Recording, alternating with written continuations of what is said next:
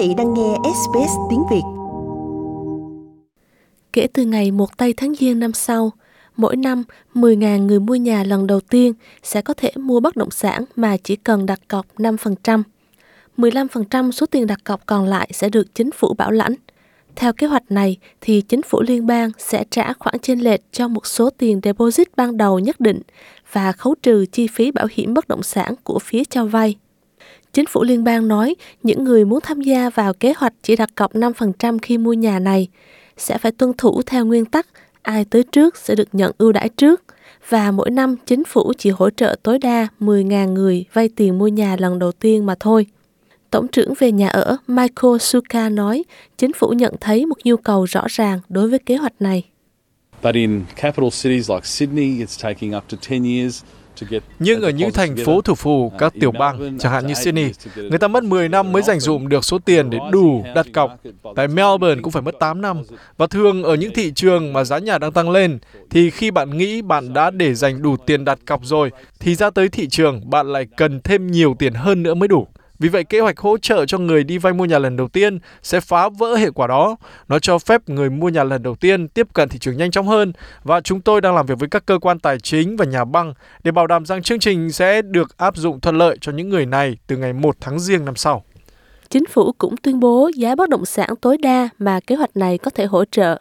Theo đó, tại Sydney là tối đa 700.000 Úc Kim cho một căn nhà – tại Melbourne là 600.000 và tại Brisbane là 475.000. Mức giá tối đa được kế hoạch hỗ trợ cho các nhà ở vùng ngoại ô không khác gì với các ngôi nhà mua trong trung tâm thành phố.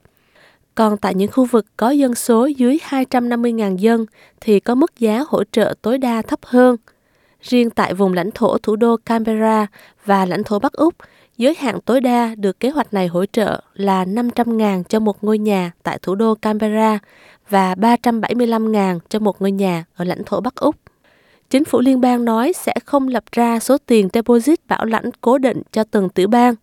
Tuy nhiên, chính phủ sẽ xem xét kỹ lưỡng về nhu cầu này để sau này nếu cần sẽ thay đổi kế hoạch cho phù hợp.